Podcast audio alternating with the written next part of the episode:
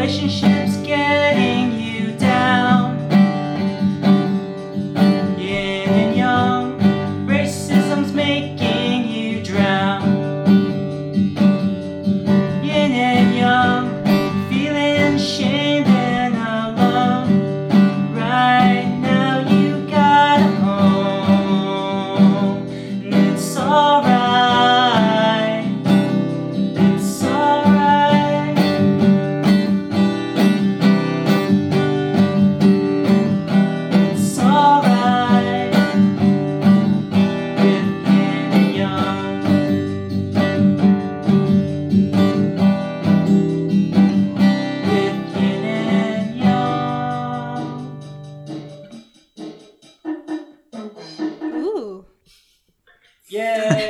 Yay!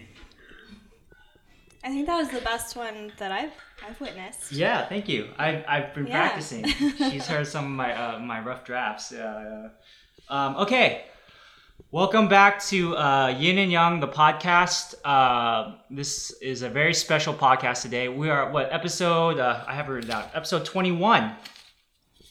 Yes, Dan, confirm confirmation. I think so. Awesome. Cool. Um, cool. And you're recording, I'm recording. So awesome. Um, welcome back to episode twenty-one. And we have a special guest today. We have Bill Poon. Yay. Hello. Yay. Uh, Bill Poon, um, man of many talents. Uh, we're going to get into it. Uh, hold on. It's too many lights on right here. Okay, it's a little bit warm. Yeah. So...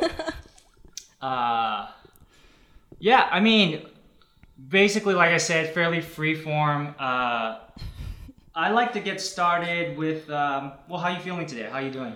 I'm feeling good. I I guess Laura is irregular enough that she doesn't even get an intro. Oh, I'm so sorry. no, no, no, no, I really don't need it. And we have, oh my goodness, I'm so, oh no, I'm ashamed. But um, also we have our all-time M V P. P R W, our most valuable player, resident white girl, Laura Cox. Yay! Yay! Um, actually, it pro- shop probably should be R W B G, resident white Brazilian girl. So yeah, yeah. We need so the clarification. Clarification. Then. Nationality. Nationality, and then if you want, yeah. we can get into sexuality, but we That's won't. That's okay. Yeah. That's fine. There's enough letters already. Enough yeah, letters. We, yeah. yeah. Um, so. Great. So we've got Bill Poon, we've got Laura Cox, and we've got Daniel Yin. Yay. Yes. And then and, uh, and, James. Michael, and James. Jeez. James. Yes. Yes. Um, cool. Like what I like to get started with. Uh, yeah. So you're feeling good, and what were you saying? Uh, you you drove. Uh, you didn't drive too far, I guess, right? Uh, I drove from downtown L A. Okay. Cool. So, but you know, the show was late enough that I, I figured I'd miss some traffic. Cool. Cool. Uh, do people know that this is out of L A? Yeah, we're in the valley, uh, San Fernando Valley, where a it's lot. It's L A. Of, it's L A. Yeah. Um, I guess a lot of porn is produced here, so yeah, yeah. So that's what. We're, um, but we're not about. We're. that's not. What we're, not that's not what we're producing. We're producing a, a quality family. Well, I don't know if it's family or it's it's it's a educational podcast, to say the least. Um, Um, so Dan, I had some questions, or did you want to start off? No, please, please, by all means. Okay, let's start off with, uh, who is Bill Poon? Um, if you, I do this writing exercise with my kids sometimes, like, um, and I, I, well, first of all, I guess how, how did we get here is a question that we can talk about in maybe vague terms. Okay. Well, we, we both worked on a show, like a one-month show, and I guess we hit it off, maybe? I mean, I don't know. I mean, sure, yeah. I think so. Yeah, yeah. so... Uh, I'm, thank you. And I'm, and I guess I'm honored that he asked me to be on his podcast. Oh, oh wow. Thank you. I'm on, dude, Bill, I'm honored. I'm pouring you water right now. I'm honored that you're... I'm honored that you're on my podcast. Can you, you... Can you... Can Can we get that clear? Um... Because Bill has a history of podcasting. He's a podcasting pro on a. Well, I'm more of the. I, I've been, I've been on podcasts before. I've been a, a semi-regular on another one, but it's more like the I was more of a standby. I wasn't like I wasn't even as uh, pertinent to the show as Laura mm. is. Oh well, oh, no, I I'm mean, I'm yeah. hardly pertinent. Oh, you well, are pertinent. Yeah, well, so I think we're probably about the same. About the same. same yeah. yeah. Uh, let's yeah let's. Uh, I mean the show. I, let's put it this way: my initials were not in the title of the show. Do you want to mention that show at all? Or oh yeah, want... that's not a problem. It, it, yeah. I used to be on a podcast called D V D A S A. Okay. Just a quick, um, quick background uh, about the origin of this podcast. Uh, if you guys haven't, uh, it's it's in episode one, but basically, I had this idea of maybe doing a podcast, and it wasn't until I met Dan and mentioned this idea to Dan, uh, you know, fairly, you know, right right before our first episode, saying, you know what, I kind of want to do a podcast, and he's like, dude, I'd be down to be on the podcast, yeah, and. Uh, And we both were fans of D V D A S A. Now, prior... What, yeah. what was that prior to you being on the show? The show that we met on? Yes, prior to being oh. on the show that we met on. Oh, I, yeah. I okay. I thought you only found out about it, D V D A S A, because you were on the show. No, I... Because you were doing I, research. I, no, I was... Well, I knew about it maybe a couple... I'm a newer fan. I got okay. I got into D V D S A after it was taken down, basically. Oh, okay. So, um, so how did you find it? Like, how did you... dark web? The dark. Well, a friend sent me. Uh, he says, James, you gotta listen to this podcast. And uh, my friend, my other friend, uh, let's call him. I call him the heroic scholar. The heroic scholar. He. Uh, He told me about D V D A S A because we were going through kind of like a self-development phase. Okay. He told me about like, uh, you know, Nice Guy, uh, No More Mister Nice Guy. It's like a self-help book. Another one was called Models by Mark Manson. And uh, and he was telling me also, hey, James, you should also check out D V D A S A because uh, he and I, we both suffer from sort of like Asian male masculinity issues. Mm. Uh, I don't know if, I mean, you could probably speak about that. Uh, Uh, but it's something that D V D A S A was kind of refreshing in a way that this is an Asian American. I wouldn't say he's a role model, but he's definitely a personality or character.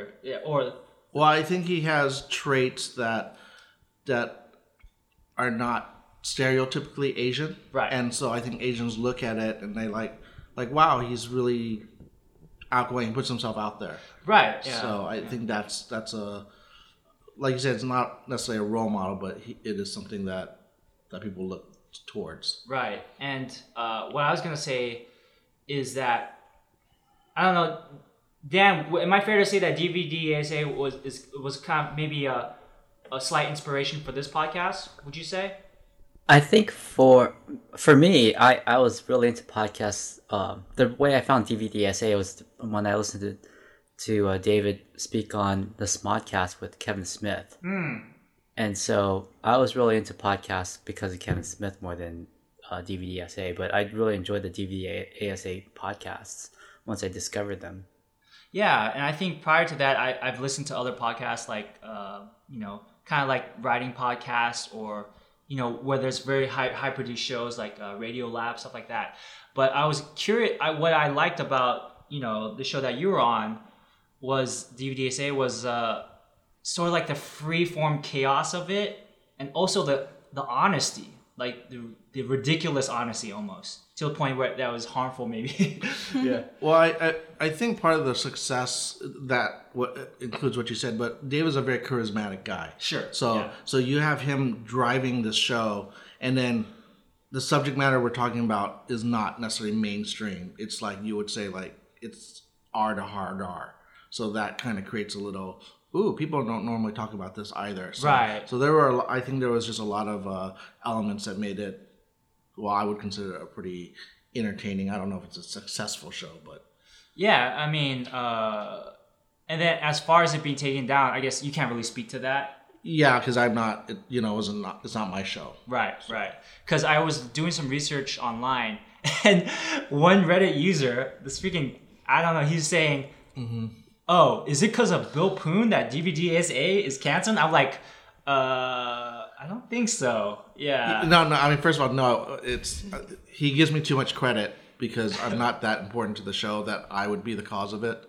Um, so no, I mean, okay. But it is. Let's kind make of that clear. I, yeah. Bill Poon is not the cause for the end of D V D A S A. That's let's squash that rumor. Um, okay, so cool. I, I want to talk about that briefly, and I, you know, what was curious about the show is that we don't really get to know each of the character. Like, you know, for the most part, the D V, the D V D of A S A, he takes a majority of the time. Yeah. Right. And he's charismatic. And, yeah, yeah. You know, it's and he should. And, it should and he be, should, yeah. yeah. But I want to get to know more about Bill Poon. Okay. So, so let's get started with, like, um, uh, where'd you grow up? Um, It's...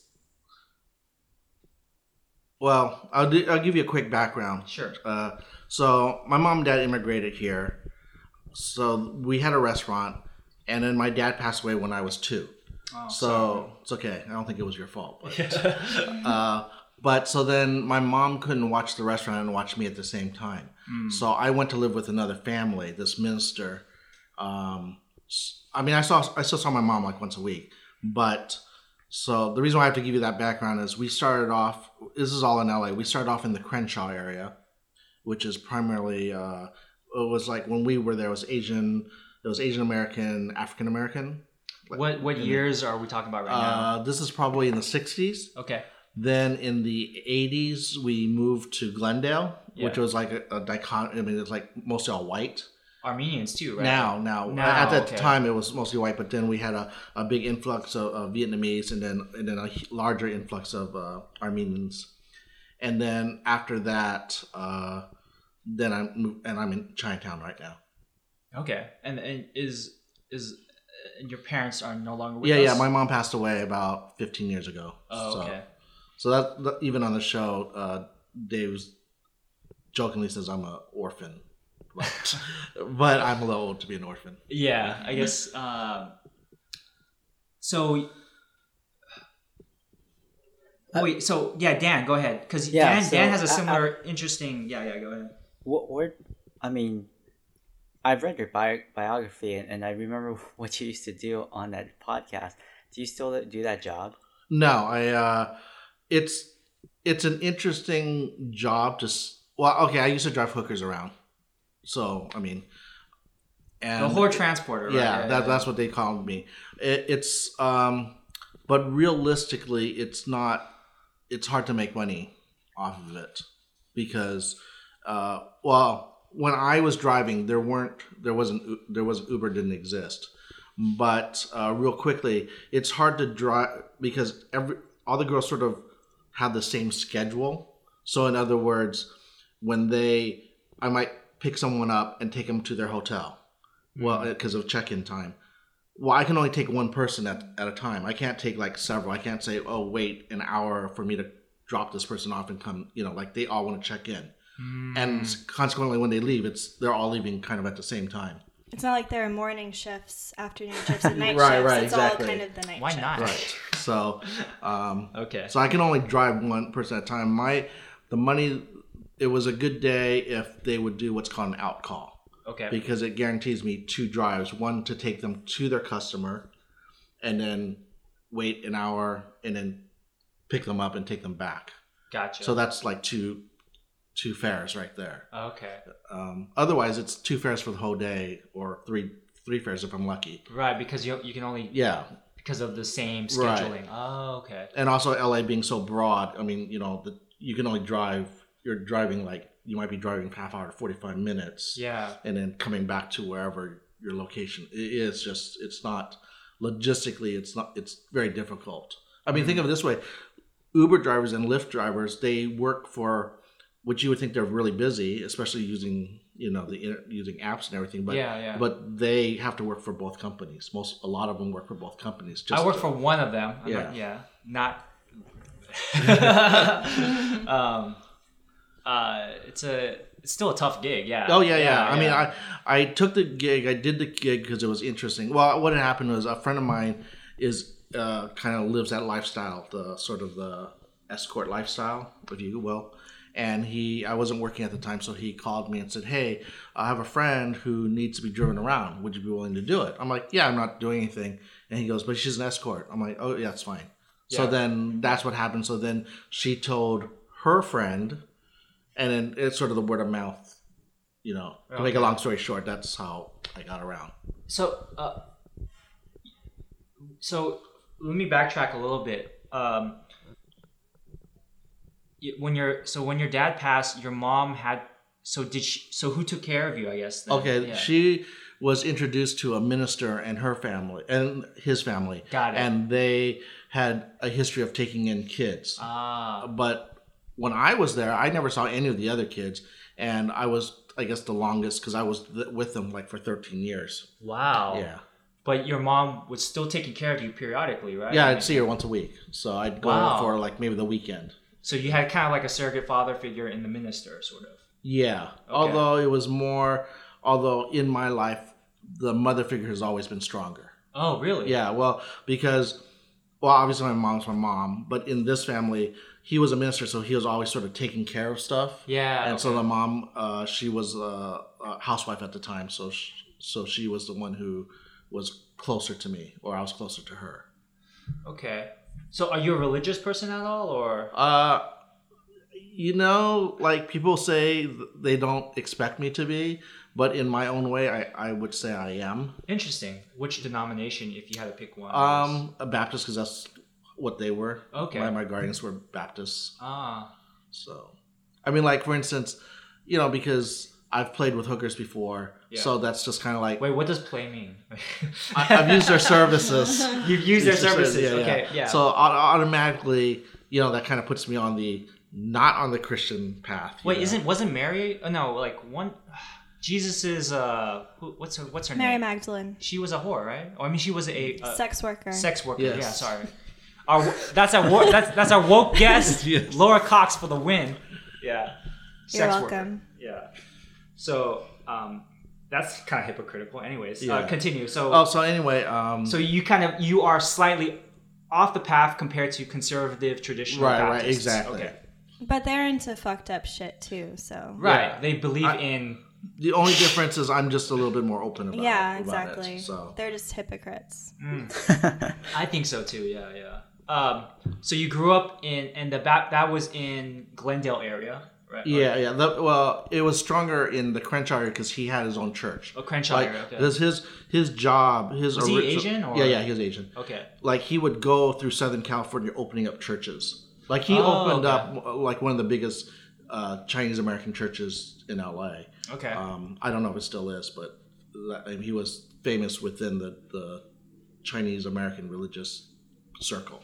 And then your mom still ran the restaurant. Yeah, yeah. Which was Cantonese uh, cuisine. Yeah, yeah. It was, okay. it was your typical uh, coming in the sixties. It was it was kind of a Chinese American, but it was more of a Chinese. Well, see, I think it was Chinese American because when I look at the the menu, I see things that are Chinese American, like egg foo young. Egg foo young, okay. Um, but Dan, you ha- does your restaurant have egg foo young or? Yeah, yeah, we do. It's yeah. it's not on the menu though, but. We'll we're gonna, we'll get back to his restaurant. Yeah, yeah go ahead. Yeah. But then, like, obviously, my mom never fed me that stuff. It, you know, she fed me the Chinese stuff, like the real legit stuff. Yeah, yeah, yeah. yeah. Um, so the restaurant, okay. Now Dan, he his family owns uh, Yang Chow. Shout out to Yang yeah, Yang Yang Chow. Yeah, the, the one in Chinatown. Yeah, the one that's supposed to be famous for the slippery shrimp. Yeah. That's the oh, one. Well, congratulations. I've never you, eaten but... there. It's it's actually on my list, and I've never eaten there because when I was growing up, it was like, to be honest, I only saw white people going there. Oh, ouch. So, I mean, I don't know if that's to be true Laura, or not. Laura, have you been there? or? But but I think they were a little no, bit no. more expensive for us cheap Chinese. Well, it, it's true. It's true. I mean, but when we first started out, it was, it was primarily Chinese people. And then once we got uh, more of the downtown lawyer crowd. Oh, right. Mm. And the then gen- the wait started getting longer. The gentrifiers. Then, yeah. And then the Chinese people kind of like said, you know what? We can just go yeah. next door to Sam Wu. Right, exactly. A Sam Wu, the barbecue one? Yeah, yeah. Um, it's one of the first ones right next to us. Yeah, yeah, I, I, I've been to that one. I have, I have not been to your restaurant yet, Dan. Sorry. no, no problem. Um, I'm, I'm making, uh, I'm because there's one in the valley as well. I'm gonna make uh, sure to go to Chatsworth, I think, or yeah. Wait, did you ever work in the restaurant, Dan? Uh, I did. I up until I moved to San Diego, I was in the Pasadena location every Sunday, um, being a manager and dealing with all the problems that came up. Oh wow! So, yeah, I wish our paths crossed in Chinatown. That would have been interesting. Yeah. I, when I was thirteen, I, I did work um, uh, like two or three weeks in the summer, and it, it sucked so much that I was like, I quit. Ah, because when, when I was younger, uh, growing up in Chinatown, uh, my friends and I, my friends' uh, parents, they or grandparents owned the Limehouse, and they also op- they also owned the uh, little butcher store next to it. So we would, as the kids, we would deliver uh, meats to the various restaurants around Chinatown. Oh wow. But I guess we didn't deliver to you. Yeah, I guess not. Cause I, I, how long did you live in Chinatown for, hang out there? Well, okay, this is a kid, so let's just say sixties and seventies. And then now I'm back, so we'll say the two thousands and on.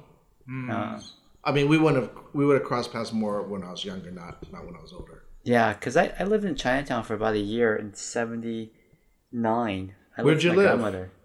Where, uh, cottage home. You know where that the end where the Pho eighty-seven is right now? Oh yeah, yeah, of, yeah, yeah. Where there used to be a theater there too. Yeah, I used to go to that movie theater. I saw Jackie Chan there once. What? Oh. Yeah, he was dressed all in white. He was. I don't know how the theater owner got him to come by his his uh, theater, but he was really nice. Um, they were showing Jackie Chan marathon, and he, he showed up and had, took pictures and stuff. Oh, nice. Yeah, nice. Uh, one thing I'm so, curious. Yeah. Oh yeah, one thing I wanted to mention real quick is we've got four generations here. Are you comfortable mentioning your age range or? Yeah, so we've got our twenties, Miss Miss Cox here, and then mm-hmm. thirties, that's me. We've got Dan, forties, and forties, yeah. And then we've got Mister Bill Poon, fifties. So good cross section. Well, yeah, so it's interesting. We can talk about the history because you've been you're an L A native. Native. So you kind of seen the progress of L A, and, and L, Laura's an L A native as well. Dan and I, Dan, well, I I'm a Bay Area native. Dan's a, I guess San Diego, Dan, or mostly San Diego, but I did live in L A for like three or four years. Right. And so then during the your last Yang, ten years, during your Yang Chow years, the Yang Chow years, the Yang Chow years before uh, the divorce, and then. After I came back from the Bay Area, I, I lived in L A for a while, for Wait, about your, fifteen years. Your divorce or your parents' divorce? Parents' divorce. Ah. Yeah. So does your family still own the restaurant? Oh yeah, my my um, my youngest uncle actually took over the management duties after my dad. Um, after the divorce, my dad was like, I I, I gotta get out, so he he bailed, and my other uncle took over for a little bit, but it ultimately fell to my youngest uncle, who did a great job with it. Mm. And now my cousin's going to uh, be poised to take over the restaurants. Talk about like, um, you know, something we study in like Asian American studies is like the immigration or of, of Asians into, you know, ethnoburbs, right? Like China, uh, I guess Chinatown would be considered like what, an ethnic enclave, I yeah. guess? Yeah, ethnic enclave. And then from there, we moved out and more into the burbs to ethnoburbs, um, kind of like what, Alhambra or something like that. But it's, it's interesting to hear from you guys, like, you guys are part of that experience, you know, kind of like uh, moving into L A through the restaurant experience. A lot of Asian immigrants come in through the, the restaurant industry. Um, my my my parents are more from the uh, brain drain. So like after, during the Cold War, you know, uh, America was trying to compete against Russia. So they try to recruit a lot of, you know, scientists, engineers. And so my father's part of that kind of immigration. So you guys are kind of like one immigration policy or wave before me. Right. Yeah. And then Laura, what's your immigration story or like, uh, yeah. My, my mother was an exchange student. Okay. And stayed here. That's cool. After I, she met my dad in the Valley in high school when she, she's from Brazil. Um, so she spent a, a year going to high school here, yeah, and she went back, and then they stayed in touch, and a couple of years later my dad went to Brazil and proposed. Oh, that's so romantic. They, okay. Um, I got yeah. Um and then they moved out here, or, you know, to, to where my dad is from, which uh-huh. is the Valley. And um, wait, what was yeah. your mom doing out here? She was in a, She was just doing an exchange program oh, in okay. Brazil. Um, yeah, she she's from kind of an upper middle class family oh, in Brazil, and all of her siblings did exchange programs in the U S And she ended up just by chance in um, the San Fernando Valley.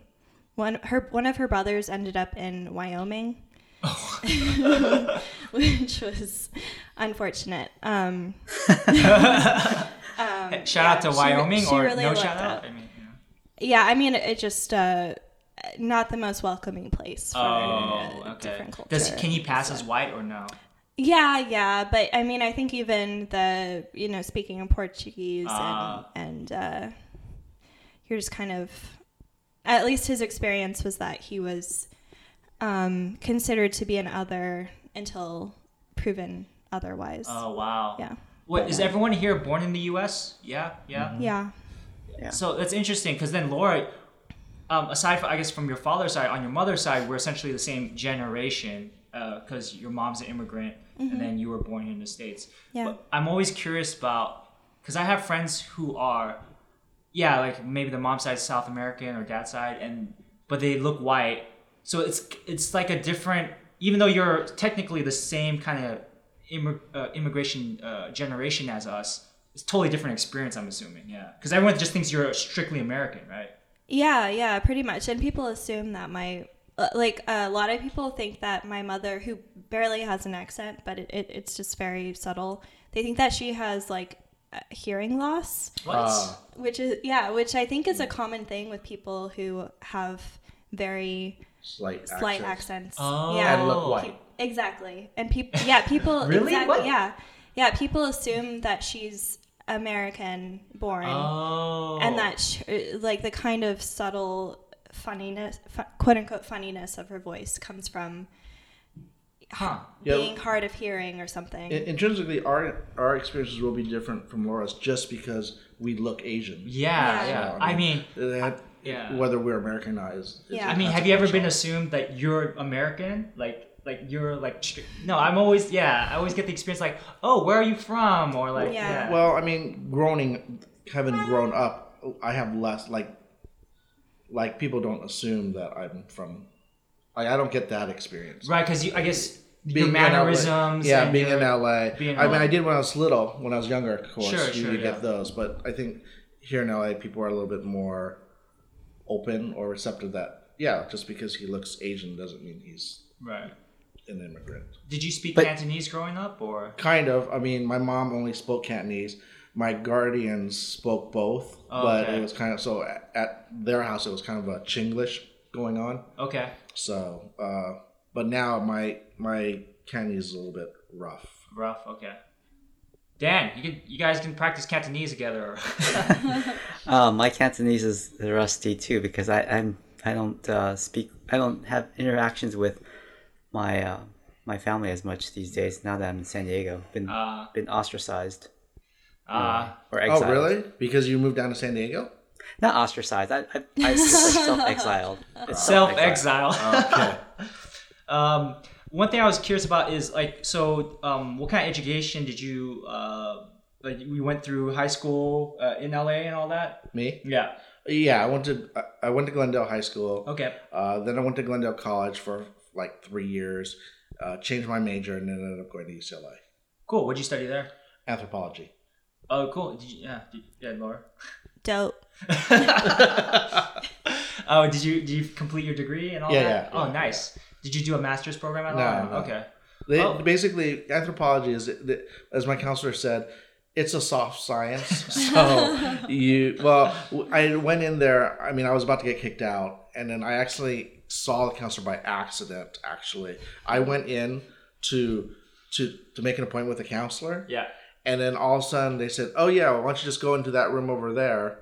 And then there's like a bunch of other students there. And so everyone's talking about their issues. And then, and I'm like, wow, how come, how come the counselor knows these people? You know, like they know these people coming in just like me. And then they said, oh yeah, we have, and then they look at me and then they came to me and then they said, oh yeah, we have your files right here. And I'm like, this is really weird. I haven't even signed in. I haven't told them anything. And so they're kind of going through. I'm like, that's not me. And and it was just a coincidence that that group was basically people who were sort of uh, on probation. Oh, okay. So so then I had to see her later. And then she said, well, you're getting close to... Um, you're actually getting close to having too many credits. U C L A doesn't allow... Like, basically, it prevents uh, full-time students. Okay. So she says, what do you really want to do? And I said, I just want to get out. And then so she said... So she, uh, what, year, what year number is this? Like, this is like eighty-five. No, this is... Well, there at U C L A it would have been my... Yeah, close to four years. Four years. Or, no, no, no. It's my... I'm sorry. It's like my third year. Okay. So... Um, oh, wow. So by your third year, you're already like hitting the max almost. Right. Because okay. of because of my, uh, all the classes I transferred over. Oh. They, they include those too. From your college. Okay. Yeah. Yeah. yeah, yeah. So then, uh, so then they, they, so she looks at my transcript. She says, well, looks like you, the easiest way for you to get out is either anthropology or art history. So I said, I think I liked art history, but I felt like it wasn't going to be as helpful okay. work going on in the working world. So I said, okay, I'll just major in anthropology. So cool. Then I just finished up the my last like half year, year. And has that affected you? Like that, the has your education influenced you in any way, or not so much? You haven't really used it. I the actual study of what I learned. Yeah, has, it's interesting, I guess. Yeah, or? It was interesting, but it, it ha, you know, like it's never been pertinent to any of the jobs I've had. Yeah. Basically, U C L A for me, and I, and this I knew this going in, was that it was going to, I'm going to use it on my resume to get myself into interviews. Ah, that's, that's the name of the school. Yeah, yeah, yeah. yeah. yeah. Because like U C L A is a is a research university, and I knew I was going to go into business. So there's okay. no you know there's no correlation. So and I knew like well when you go into the business world, they're just going to teach you whatever it is they need you to do. Mm. You know, like I'm not coming in as a C E O or, you know, an executive. I'm coming as an entry level person. Entry level, yeah. So it's going to be like, well, do you take, as they're going through the resumes and calling people in, are they going to call the person from U C L A or are they going to call the person from, you know, Cal State L A? Gotcha, so, gotcha. So no no offense to Cal State L A, yes. but so, yeah. Um, the, the, the, so then what... was a progression of jobs to horror tra- uh, to to transport uh, transporting uh, sex, sex workers. workers. Uh, thank you. Like, I mean, was it hard finding a, a gig? I guess for the years prior to that, or no, yeah. I, I was you know I had regular jobs, corporate jobs. Okay. And then um, it was just one of those things. Like it, he, he happened to call me at just at the right time when I wasn't working. You're between jobs. Yeah, yeah. Uh, what kind of work do you enjoy doing then? I, you know. That that's like a pretty interesting gig, but like, what's your normal gig, if I may ask? Yeah, you I don't really have a normal gig. Like, I no, don't, okay. I don't, I don't have like a career path. Like, ah. like, all my jobs have been different. Like, when I first got out of school, I worked at a bank for six months. Then I worked for an import export company for like for like seven years. Oh. Then I worked for a um, a social media uh, a social media company, uh-huh. and then. After that, then I worked uh, for a magazine. Oh, and then, yeah, as so, an editor or what? No, as a writer. Oh, wow. Yeah. Okay, so you have a writing background. Uh, yeah. Laura and I are both writers. But yeah. So it was the jobs that have always interested me are the jobs that I just found interesting to do or to to say, oh, this is what I do. That the reason I asked is because it's it's um, so you you know about the model minority myth, I guess. Yeah. Yeah. yeah. So. Breakdown of the model minority myth is that Asian Americans are a model minority in that we are overachievers. We are we go to very we go to we're we go to high paying jobs like lawyer, lawyer, engineer, dentist, accountant, these things. And so a lot of times the um, the hege- the white hegemony would put they would. They would label Asian Americans as, oh, look at this, how great this minority is doing. How come you blacks and Latinos are not stepping up to the plate? So they would pit, you know, it would pit eight minorities against each other. That's kind of the model minority myth in a nutshell. And, and it's sort of it's, um, but what's curious, what I'm curious about is like your your path doesn't really model the model. Right, right, right, right, right. And that's why I'm attracted to, like, that's probably why I was attracted to, to David's story. Mm. Uh, Eddie Huang is another guy right. who, who's doing interesting stuff. Jenny Yang is doing some awesome stuff as well. Um, and basically people in entertainment. Or it, the thing is, is this: I have I have nothing but love. I have a cousin who's a doctor. He's trying to be a doctor, right. But he loves it, and he's the kind of doctor I want. I don't want that Asian guy who's like, oh, fuck, I'm only doing this because my parents forced me to. Right, you know? right, yeah. right. So, and I mean, was your mom ever worried about your career path or anything like that? Was she like, I guess, tiger mommy in any way? No, because or? when she was still alive, I, I mean, I was working corporate. So, oh, okay. so it's like, I mean, I wasn't doing these weird jobs. I was doing like real jobs. Sure. You know, so it, it, they were jobs that she could be proud of me doing. Okay, cool. So. Yeah. Awesome. Dan, did you have anything to add? No, not that part. I, I was just curious about what you're doing these days, if you, if you don't mind sharing. Yeah, I'm I'm I'm guys... kind of uh, I'm just a bookkeeper. I'm a part-time book, bookkeeper for for uh, triads or no uh... no just for for a friend of mine. He's uh you know he needed some help, so he said, "Hey Bill, I, I need help. Um, do you want to do like a little bit of bookkeeping, a little bit of uh, running around for me?" I'm like, "Yeah, okay." And he lives like fifteen minutes away from me, so it, it kind of works out. Well, it works out because it's part. Uh, I mean, it's part time, so I use the other time to either work another job or to do oh, something. That's cool. Mm-hmm. Cool. Is that uh, Laura? Did you have a question about that? Or no. Is that above table, below table, or you don't have to answer that? It's fine. Yeah. Do I make? No, it's above the table. It's I mean, above the table. It's I a legit check. Yeah, okay. my, my, my money gets taken out. I pay okay. taxes. It's, it's not pure cash. Okay. Yeah, yeah, okay. Yeah. Cool. Cool. Just want to make that clear. Uh, in college. Uh, okay, I'm gonna get into like dating now. Um, segue. Um, in college, like when did you start like dating, I guess, or like um, getting into relationships? I'm curious about the dating scene back in se- like, well, I guess okay. seventies at this time is when you started, or like eighties. eighties, okay, yeah. yeah. Uh, I graduated high school from in seventy-nine. Got it. Okay. So uh, eighties it, for me it was interesting because. Growing up in Glendale during my high school, it's, it's primarily white. When I went to U C L A, then yeah. it was like a lot of Asians. Right, those overachieving Asians. Yeah. yeah. So uh, that's you know like I you I basically date or crush on people in, on people in my environment. Yes. So I'm sure if I went to a if I started living in Mexico, I would you know start liking Hispanic girls. Okay. So so there's like like I don't. I mean, yeah, I mean, there's it's just whatever's around me is what I date.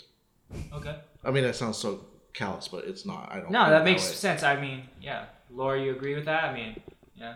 yeah. I grew up around a lot of Filipinos and Vietnamese, and I my first girlfriend was Chinese Vietnamese or Vietnamese Chinese, I guess. Right. Yeah. Uh, so you dated, you, when did you start dating? Like in high school or college or? Uh, let's see. I guess... Yeah, I, probably in college because I didn't have a car or anything in high school, so okay. I, I worked after my after school, so I didn't really have time. Preference? Are you? Do you have racial preferences, or you just kind of like your environment? So in U C L A, that's white Asian. Yeah, yeah. Or, yeah.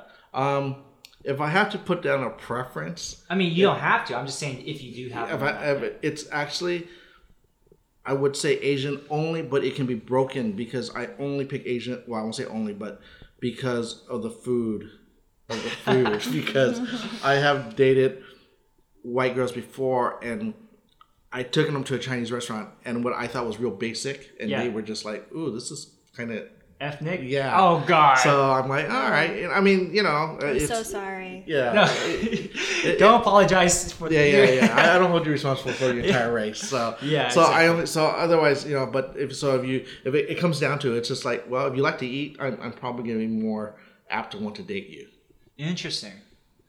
Uh, okay. Now, okay. This is what I want to talk about because you're because I I think uh, this is an important topic to talk about. Um, Asian male masculinity, right? We talked about it briefly before the podcast, but um, it's something that Dan and I've like we we've talked a little bit about before. But like, do Asian men get love in L- like in the dating pool? You think, it, or is it more like you just focus on personality? Or I'm wondering, like, what is the dating scene in the eighties? Like, was there any discrimination? Like, was there any women that said, oh, I don't date Asians? Also, um, just for our listeners, like uh, I guess you're you're a shorter person, and at that time were you uh, I guess still short, still short, yeah. And then I guess were you like what was your body type at that time? I guess. Um, I was probably more average, average to thin at that. Okay. That that time. Okay. Um, yeah. How was was it a lot of hit or miss, or were you pretty successful as far as getting numbers, attracting women? I mean, yeah. I wasn't really like a Casanova. Yeah. So let's say I'm one to ten, ten being very successful. Sure. Five's average. Yeah. One is someone who doesn't ask. Yeah. I'm probably like a three. Okay. I just didn't go out very much. And wasn't a priority for you, really. Yeah, yeah, yeah. That's a that's a nice way to put it, because you put the onus on me saying it wasn't a priority, but right, right, right. Okay. Uh, so one thing. Uh, okay, let me sh- let me see. Do I have my where's my phone? Yeah. Uh, Dan, questions? Any questions, man? Yeah. So, how is uh dating life these days? Oh. I mean, you, you have some. F- Well, you're, you're a little bit more well known than you were in the eighties. yeah, I, I don't. I don't think I have. I don't think I'm well known enough that I could parlay in, that into a successful dating life. But, uh, but it's kind of interesting. See, like prior, I wasn't working, so I hung out with my friends, and you know, I'm at, I'm at an age where most of my friends, like the bigger social circle. Like a lot of them are married and have kids now, so we're there's no like parties to go to. You know, like like those friends, they t- what I've noticed is that when they have their kids, they tend to hang out with other parents with kids about the same age. I yeah, mean, it just yeah. kind of works out that way. So, I you know one of the common common issues about people in L A, and I'm sure any big city, is they the they said they don't know where to meet people, yeah. and so.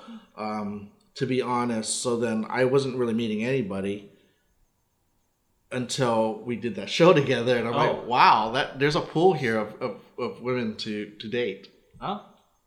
Because I, you know, because you see them every day. It, like for me, I, I don't, you know, like I kind of just do my own thing. Yeah, and yeah I don't yeah. hang out at clubs or bars or churches, you know. Had you ever used um a um, application like? Tinder or I have used it okay, before, Cupid. But I and it's not an issue of low self-esteem. But for me, I don't think I come off very well on paper. Mm-hmm. Like I'm better, like like having yeah a, a social interaction that I think women would feel more. They're more likely to want to go out with me. Whereas when you look at a paper, you're like, yeah, here's a. a short, chubby Asian dude who's like fifty-four, fifty-five, whatever I am now. And it's like, that's not exactly like their ideal. You know, like when you're going through, when you're at Baskin Robbins thirty-one flavors, you have a lot to choose from. Sure, yeah, yeah. So yeah. why choose that flavor when you have all these, when you can get your ideal flavor? So. Well, well one of my friends, I, I, I play push hands with it in the park, at Tai Chi push hands. Mm-hmm. seventy-year-old white Jewish guy. Mm-hmm. He's on Bumble and he's kind of successful. But the thing is, he is white.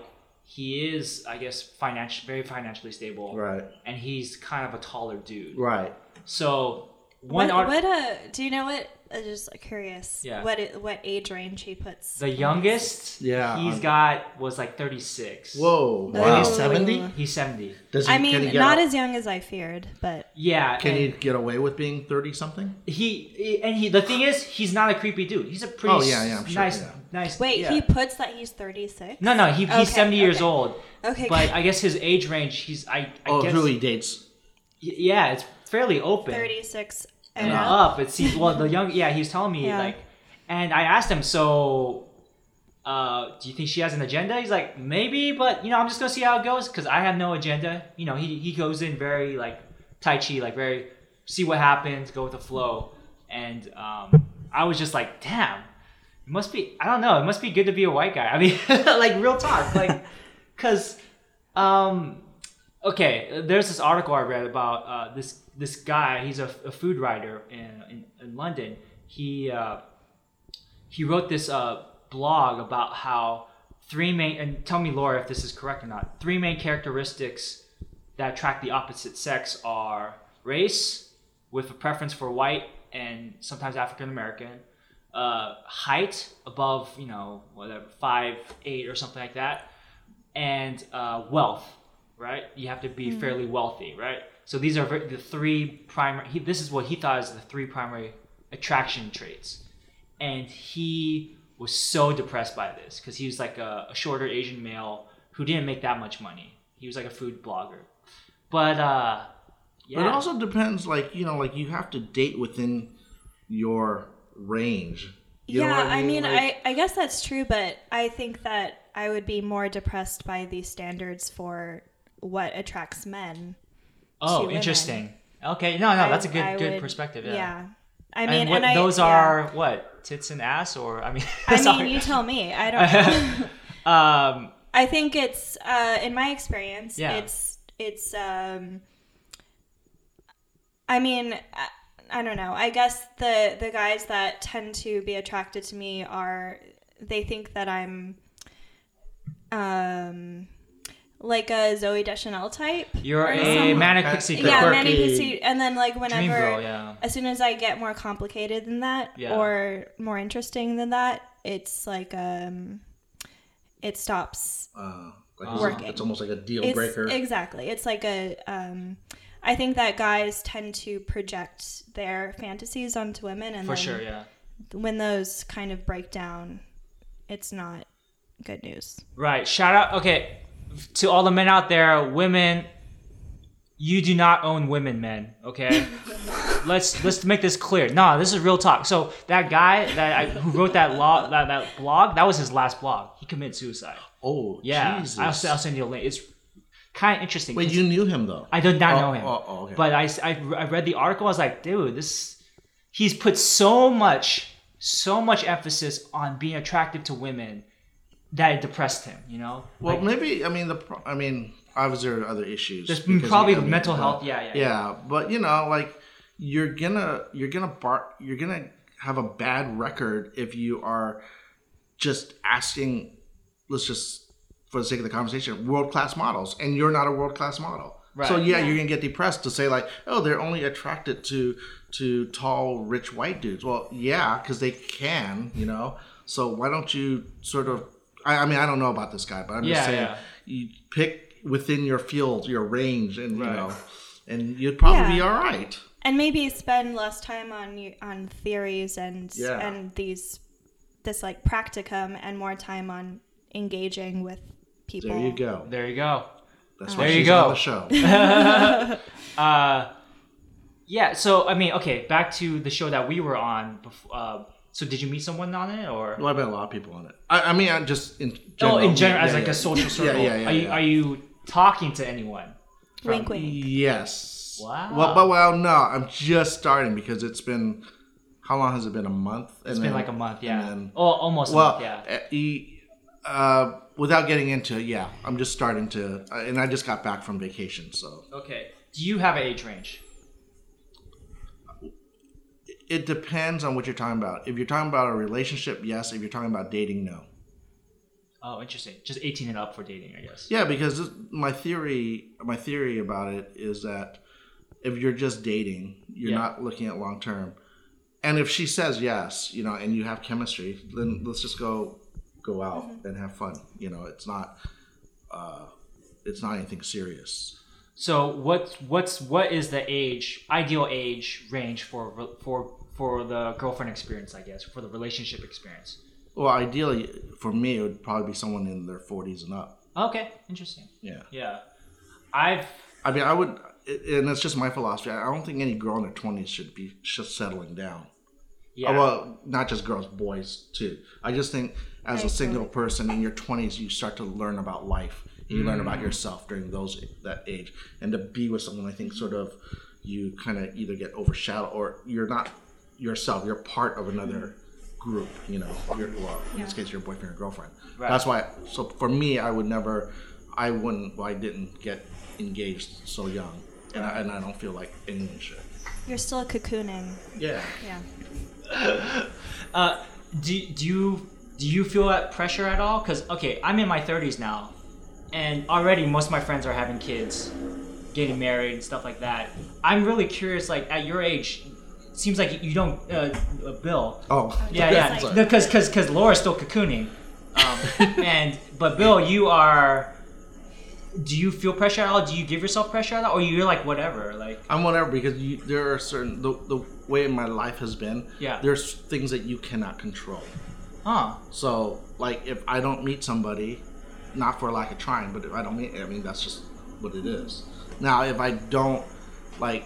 It's one thing that if I stop trying, then that's different. Yeah. You know, then yeah. that that is something on me that I should put myself out there. But as long as I'm going out or at least trying to, then there's nothing I can do. Right. You if you're doing the best you can. Yeah. Yeah. Then. Yeah, I, I feel you, Dan. You have anything to you want to add to that or? No, I I don't think there's much to add in, to that discussion for right. me, on my side. Yeah, because you, you kind of went at the pace that you went, and it seemed to work out for you. So, yeah. He's Yeah, yeah, yeah. Because you got married, what, how many years ago? Six. Six, so you're, okay. Okay, I was in my late, late thirties. thirties. Yeah, yeah. All yeah. right. So I still have a little bit of time, if I'm going to follow your track, I guess. Or... But again, as Bill says, as the wise uh, Bill says, you, there's some things you can't control. Like, real talk. I, I've I've been in a dry period. It's it's been it's it's like a drought. It's right. like um it's like California. So like um, but you know what? I'm kind of okay. I'm coming to terms with it. You know. Well, um, are you in a drought because you're going zero for four, or are you in a drought like you're just not see you're not even finding anybody to ask out? I've been on plenty of dates, like because of Tinder and right. and coffee. Oh, okay. So yeah, but um, as far as like you know. Going all the way physically or getting into a relationship or anything mm-hmm. like that. So far, not, nothing. Okay. Um, I think part of that has been, one, maybe being too needy or putting too much pressure on myself. So, like, okay, because of the show, I, I saw uh, a therapist for the first time. Okay. I've never seen a therapist before. Well, no, that's a lie. I saw a counselor once in, uh, because I thought I had O C D disorder, um, which I kind of do, but he said... Dude, you're all right. You're like, there's guys what? who can't. What? He he told me that. Okay, okay, okay. I'll tell you my my. This is my therapy segment. There, James's therapy sessions. Did this did this person have a just a master's degree, or like what was his? What okay, there's his a high school counselor. Uh, I was I just got into college, right? And um, uh, episode one came out, the the Phantom Menace, right? Mm-hmm. And like during the Phantom Menace, during the Phantom Menace. Uh, I was I had put so much I was so eager to watch it. Oh no. Yeah, that that that I had to make sure everything was perfect. I was sitting in my seat and I was saying, okay, I gotta go pee. Let me go pee first. Right. So I went to go pee, but I didn't want to miss a second of it. So I made so then I peed, and then when the trailer started, I'm like, I'm gonna pee again right for for the previews, you know? And not, even though nothing came out, I still went. And then And then I kept fidgeting with my zipper, like, oh, is my zipper? Are you by closed? Yourself or are you with a friend? I, I I'm with like a friend or something, mm-hmm. yeah. Uh, and I, uh, is my zipper? Is my zipper okay? I kept checking my zipper, and I thought I just it ruined my it ruined my experience. And then the movie's not that good either. Yeah, I was gonna say it's not you. It was the movie. And I kept thinking, is it the movie or is it me? And I, I just no, it was the movie. It was the movie. Yeah, and yeah. Not looking back on it, but I was just I was so distracted during the movie because like I'm I'm not really engaged, and I'm keep checking my zipper and like thinking you have to pee again. Yeah, I think maybe I have to pee. And then I talked to a counselor about it. He's like, look, James, there's people who can't leave the house because of O C D. They right. have to check the the, the the the oven sixty times, and they have to count it out, and they have to start over. Or they they every time they park the car, they have to check all the tire pressures, stuff like that. So what you have is manageable, and I don't recommend taking medication or anything because the next step would be like medication or something like that. Right, right. Or yeah. Or, did you? But did you continue seeing him? No, I didn't. It was like did a one-time he, thing. Yeah. I'm I I call bullshit on that. You call bullshit. Good. Why? Why do you say that? Yeah. I think that, um, I mean, regardless of whether you have a diagnosable condition, he should have continued to see you as long as you're concerned about, like, as long as this this thing was interfering with your ability to to enjoy be life, I guess. Happy. Enjoy yeah. bad movies. Enjoy bad movies, and uh, like, what were you gonna do when episode two came out? You know? Yeah, yeah. I'd be like, I'm over it. Fuck it, just. Why, yeah. But you were over. Were you over it, or did you continue being fidgety? And I, I got, I got over it. Um, I kind of just toughed it out. Uh, so the more recent case was uh, I talked to a therapist about, you know, being in the drought, right? Mm-hmm. And like this one time uh, in our episode nineteen of our podcast here, I talk about like not getting all the way with a girl, right? And it, it got me super depressed for like two days, like kind of like a really sharp depression of like hating myself. Um, I didn't want to hurt myself, right, not that right, bad, right, right, right. But more just like, man, I'm I keep getting in my own way sort of thing. And I talked to him about it. And to be honest, he kind of gave me similar advice as Dan or one of my other friends would give me. But it's I guess it's interesting to hear from someone who doesn't really know me. And uh, we did two sessions. And uh, it really came back to like a couple things. Loving yourself, right? So it's like, why is it so important for me to get validated by someone else, a female? Like, right. right. Oh, I didn't get sex or a blowjob or whatever. So, but why is that so important, right? Maybe because of intimacy or self-worth. But if you already love yourself and you have self-worth, then you don't necessarily have to seek those things out. And in the long run, it makes you more attractive, like having yeah. self-love, you know? And the other thing was um, this this feeling of delayed happiness, right?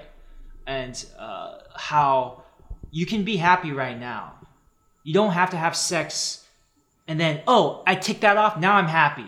Because you tick that off, then you, oh, I want more sex. And I want sex with certain, you know, types of girls. And check, it's never ending, right? So that's kind of what I got out of it. Um, I don't know, do you guys have any thoughts on that? Or I kind of just took over, sorry. No, that's all right. Yeah, yeah. Um, so, I mean... For you, like, happiness does not necessarily mean you have to be married, right? Right, right, right. Okay. You're okay, like, being... Now... Oh, but, I mean, it's not to say I, I wouldn't... I wouldn't mind being married. I mean, it's yeah. not like it's off the table. It's yeah, just yeah. like, it's just not happening now, so it's fine. Okay. I mean, you have to make do with what you have. Right, yeah. And, like, like going back to your thing, sometimes things just happen. Sometimes yeah. it's a dry spell. Mm-hmm. And exactly. It's, it's And it's nothing... It's, it's a not, slump. It's a slump. And it's not, like... Doesn't mean I'm a worthless person or you know, yeah, like, yeah, yeah. yeah. Uh, so uh, one thing I was, do you have uh, now? Have you been with? Uh, sorry, sorry, Laura. Uh, have you been with white women before as well, or are you strictly mostly Asian women? Mostly Asian. Interesting. I, I was with the. Oh, I wasn't with, but I had I had a very good a platonic white friend. Sure. Yeah. But my mom was so always so deathly afraid that. Of, of us getting together. Really? Because we spent a lot of time together. Oh. And then, like, she she dropped one of those crazy, I think it was one of those things, just she said, if you go out with her twice, the third time she's going to want to get married with you. I'm like, what? what? Yeah, I'm like, well, that's crazy. I'm like, first of all, I've already been hanging out with this girl, like, a lot more than three times. So. My mom would get along with your mom. Yeah, she's yeah, like, exactly. Yeah, exactly. Yeah, yeah, I'm yeah. like, yeah, mom, I'm not that dumb. And, uh, dude, some, some parents are so racist, like, I said, you know, and I said, hey, mom, like, what if I dated, like, you know, a black lady or something? And she's like, James, don't don't joke around. Like, wow. And, yeah, it was bad. And then, you know, it's what's wrong with, you know, yeah, there's some attractive black women. I mean, what's up with that, you know? And um, uh, so, okay, here, here, I want to show you guys this profile real quick. Dan, Dan I already texted you this one. Uh, yeah. So it's okay. This what this white girl, she's in her late thirties, and the first line says "Annyeonghaseyo, konnichiwa, ni hao." Okay. So this is hello in Korean, hello in Japanese, hello in Mandarin. Mm-hmm. Okay. Uh, Laura, as as a passing as white female, what's what's your first impression of that? Uh, um, I'm flipping. Can, uh, I, can I read the rest of her profile? Yeah, yeah, yeah. It's fairly short. I don't care for it. Why don't you yeah. care for Why it? Why don't you care for the it? The second line... Lo- okay, first of all, th- there would oh, have sorry. to be like, like a very explicit uh, clarification for using this these languages that are not her own. But then... She's going through my chats right now, sorry, too. Like. I, I, I didn't mean to. I didn't mean to. No, you can. I don't care. It's fine. But the, the second line is, I am connected to the earth and the sky. Oh, my God. And that's just a bummer. I'm trying to set up a second date, though. I mean... Uh, I mean, I guess... How was it? Yeah, yeah how was the, the first date? date? Okay. Let's get into this. She's uh, very conventionally attractive, I guess. She's conventionally... So, guys... And that's her, right? Like, she looks she like She looks her. like that, yeah. Okay. Guys, it's a, it's been a dry period for James, all right? So, okay. I have standards. But standards are not rigid, you know... They're they're not set in stone. I, I, I have certain things. Um, okay, I asked her about I asked her about the, the lines. Like, oh, why do you have these these uh, Asian these uh, East Asian phrases, uh, Korean, you know? And she's like, you yeah, know, I, I, uh, I'm I'm studying Korean right now. She's lived in L A for a while, and you know, there's a lot of Koreans, uh, and she's into you know Asian culture. And I asked her, so. Uh, When it comes to dating, do you have a preference? She walked around the topic a little bit, and then I got, and she said, yeah, uh, since two thousand fourteen, I only date Asian, Asian men. And why is that?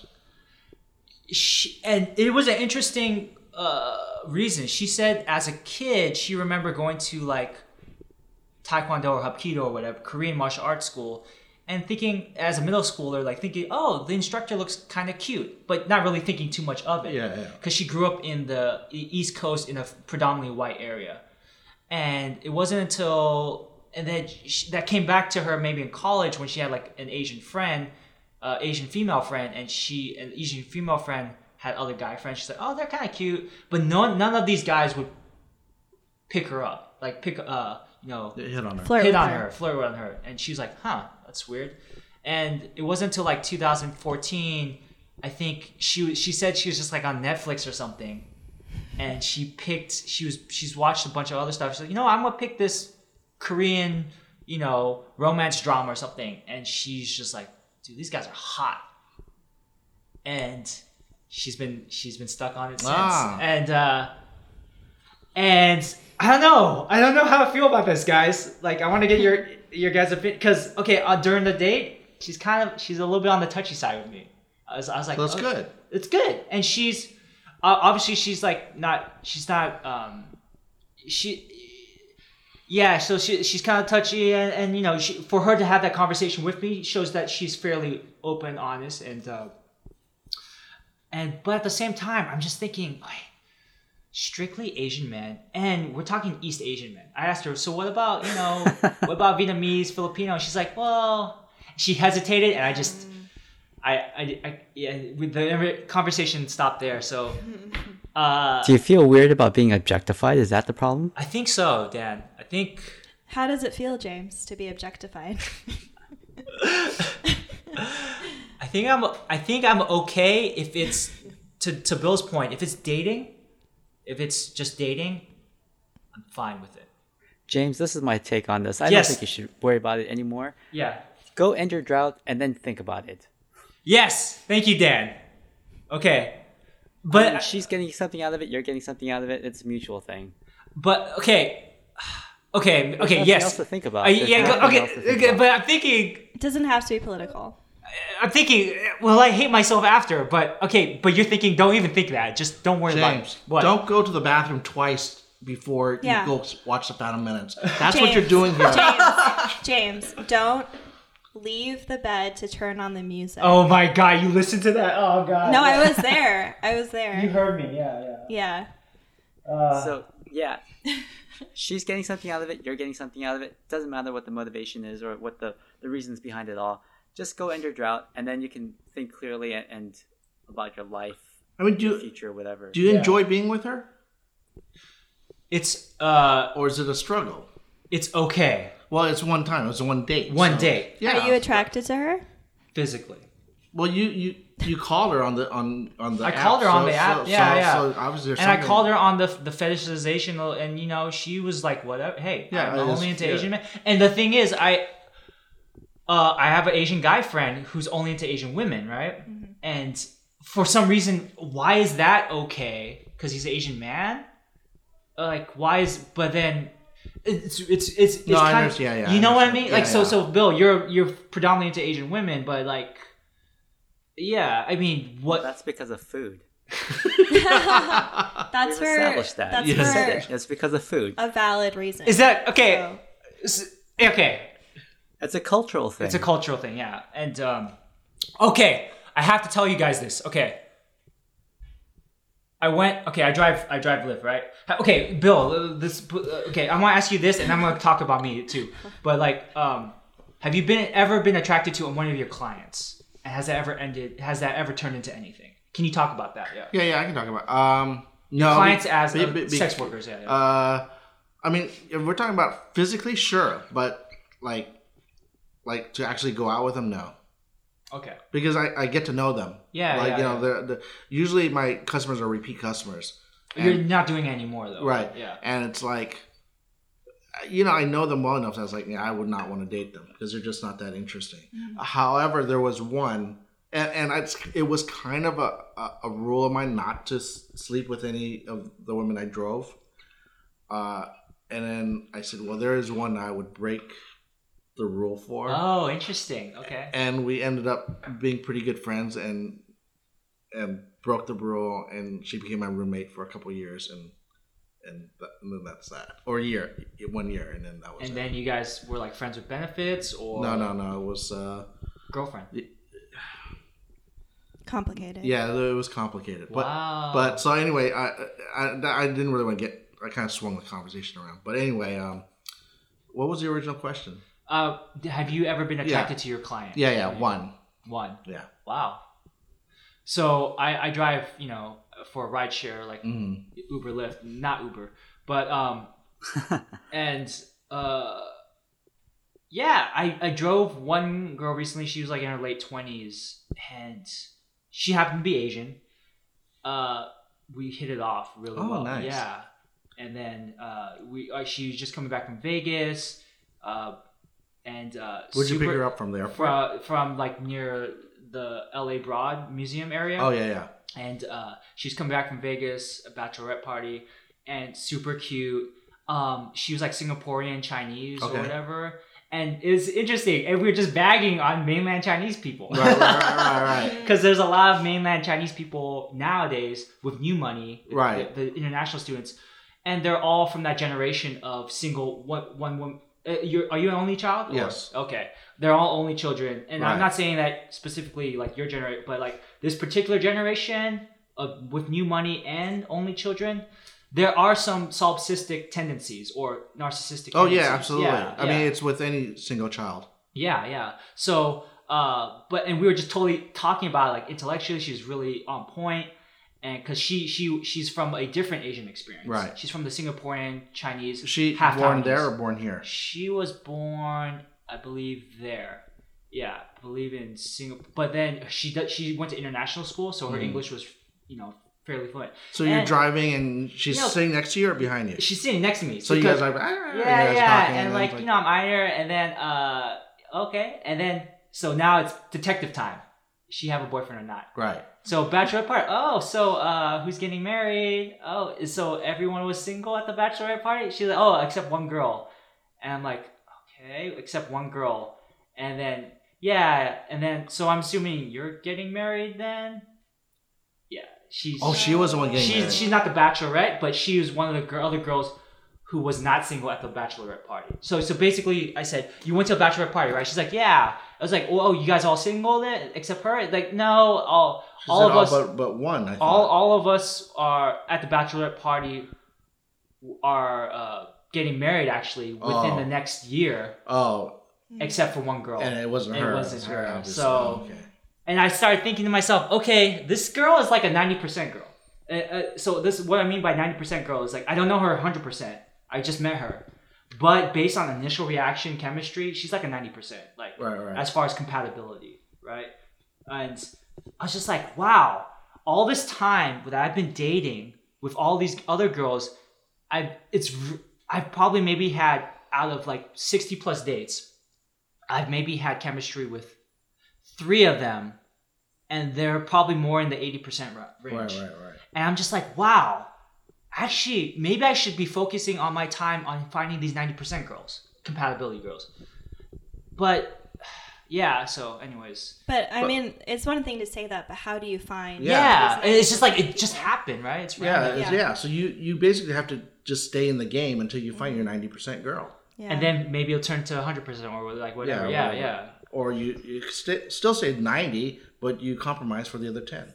Okay. Which is what relationships are yeah. about. There's oh, there's no oh, there's okay, no okay. one hundred percent girl. Mm-hmm. That's right. That's there's why, no manic pixie chick who's who's I can save or who's going to save me, right? Yeah. That's why OkCupid doesn't do one hundred percent matches. Oh, interesting. Oh. I, I don't know. That was stupid. Okay. No. No, that's good. Um, if you have issues, you should just come to us instead of going to some to therapy. Yeah, yeah. No, I. You know what? I realized that. Or is this I, what the podcast really is about? Yeah, I guess it's about my therapy. Yeah. Uh, no, so Bill, let's talk about Bill. Uh, okay, so one you thing. You have a list of questions? I, well, I have a list of topics. Okay. Uh, okay. Dan, do you, do you have anything, Dan? Or I have to get going pretty soon. Okay. Damn it, Dan. Yeah. All right. You have any... I know, but you guys, it doesn't mean that the podcast has to end. Okay. You have like two other people that are... I mean, okay. Did, well, uh, Bill, when do you have to head out? Or like, yeah. Oh, yeah. When... yeah. Are you good for a little... Like, well, what time is it now? It's eleven ten-ish. Okay. Yeah, yeah. Okay. We'll go for a little bit more, like yeah. fifteen minutes, and then yeah, we'll call perfect. it a day. Yeah. That's perfect. Uh, okay. Uh, panties. You like panties. Is this true? That's true. Is that something you want to share? Or you just want to gloss over that? Or what? Uh, yeah, let's not talk about that. Okay, cool. Um, wait, wait, wait, but I, I really actually have to go. You have to go oh. now? Yeah, yeah, yeah. Okay, Dan, any last thoughts? Do you have, do you have, do you have language corner or what? Uh, not today. Okay. But... he really has to go, James. Yeah, damn it. Sorry about that. Dan, sorry Dan. Oh, okay. Uh, Laura. oh, I, I had another good discussion, but all right, Dan, we will. Um, Dan, uh, I'll see yeah. you. I love you, and um, I oh shoot, I don't think I've ever said that. Wow. Sorry. Uh, why, why were you sorry? Really... Why were you sorry? No, I, because we should do it in person. You but sh- no, you should do it all the time. Okay, Dan, I, I love you, and uh, Don't see you, man. Yeah, uh, I will. I might go up next Saturday to L A. Okay, just so you guys know. Okay, cool. Maybe and let's go we... eat at your restaurant. Yeah, dude, let's go to yeah. your restaurant. Yeah. yeah. Okay. Cool. You okay. get you get the family discount, right? Yeah, it's called uh, free. I don't pay. Are you? Oh. Yes. Okay, do. you heard it first on uh, episode. Dan has offered the, the family discount to us, so yeah, awesome. All right, thank you, everyone. Thanks, Dan. Thanks. Bye. Bye. Bye. Bye. Okay.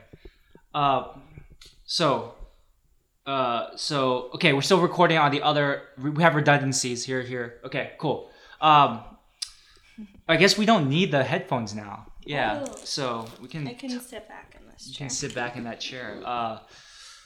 Uh, so one thing that we've talked about, um, do you want to talk about your Macau trip or we can skip that? That's no, been talked about that. That's been talked about before though, already on your other podcast, right? I guess. What other podcast? D V D A S A, right? Oh yeah, of course. Yeah. That, I mean, the, the, the Macau trip was a spinoff. That Macau Brothers was a spinoff of, or that's the way I consider it. Okay. The D V D A S A. Um, yeah, I mean, any, any, we can talk about briefly, like how, so basically you, you got a paid trip to Macau. And you got to um, sleep. Basically, yeah. basically Stephen, Stephen Lee and I, who, Stephen Lee, who is Bobby Lee's brother, yeah. Um, we went on a trip to Macau. Macau is basically the Las Vegas of of Asia. Yeah. And they also have a very lenient, well, I don't even know if they have a law against prostitution. Okay. Um, so basically there there's these massage houses where you go in and... Um, yeah, and then you, you just see... I'm rushing over this very... No, yeah, like, go, yeah, yeah. You just see girls. Okay. I mean, it's obviously more detailed. It's much more fun, but uh, for the purpose of this podcast, I'm just like, eh. Right. Um, let's see. Oh, wait. I'm going to do like a, another recording just in case. Zero bytes. Why not? Oh, one, seven, so, no, okay. Uh, sorry. Uh, briefly, yeah, so you went and had... You part- you you partook in the Vegas right. lifestyle there. Yeah, yeah, exactly. I guess that's a good way to put it. Okay, okay. Uh, I guess there is. So, do you think the stigma against sex work workers is fair, given your experience and involvement with the sex industry? Um, do I think it's fair? Like, um, like, uh, so.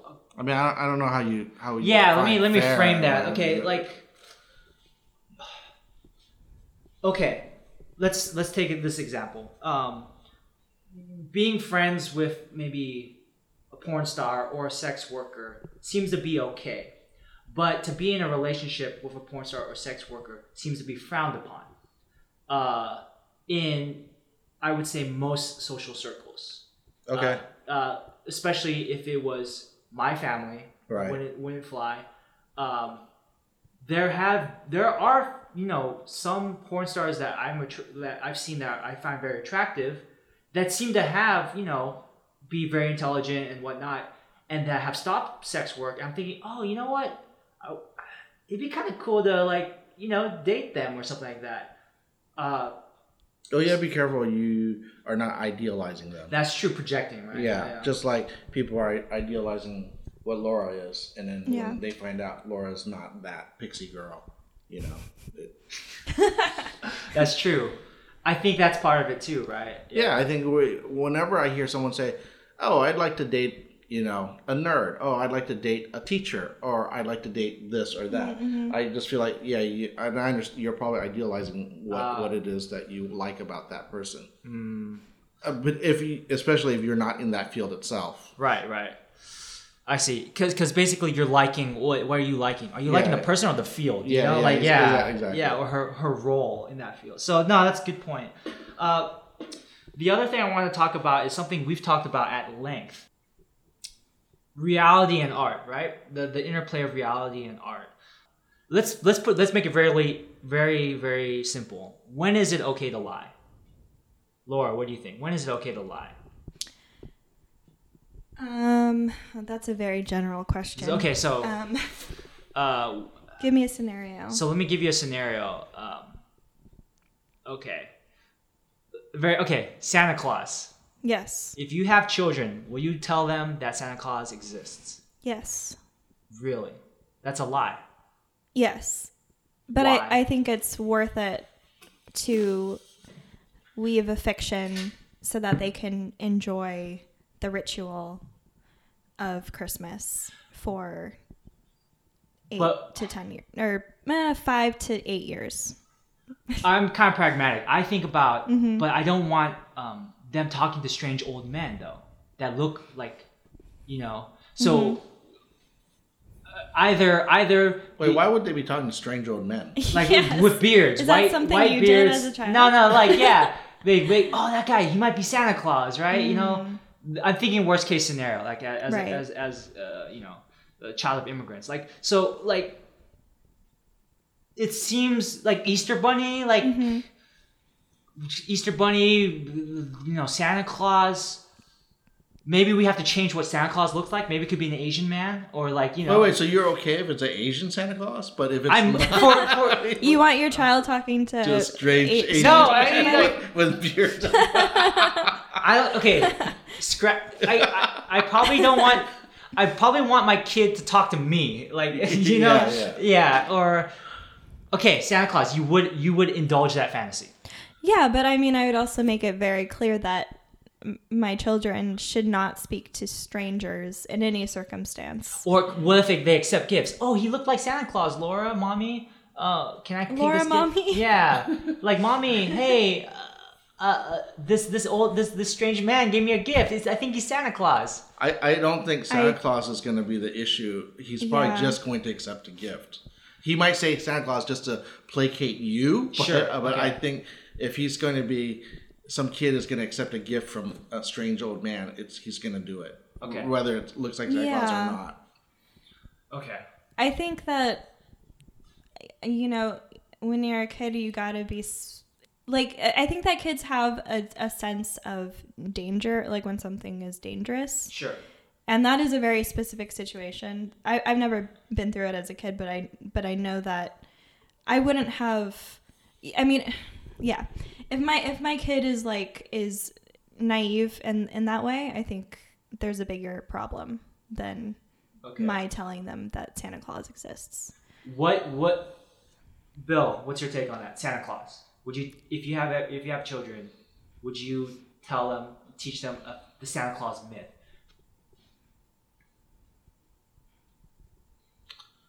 I probably wouldn't teach them. They'll probably pick it up from like T V. Yeah, they. Or... Um, I don't know. You know what? I, I, I think I'd have to talk to my wife about that. Okay. And just say, hey, how do you feel about it? Because I'm okay either way. Mm-hmm. You know, if she's into it, I'm like, yeah, I'll play along. If she says, nah, I'm like, yeah, all right.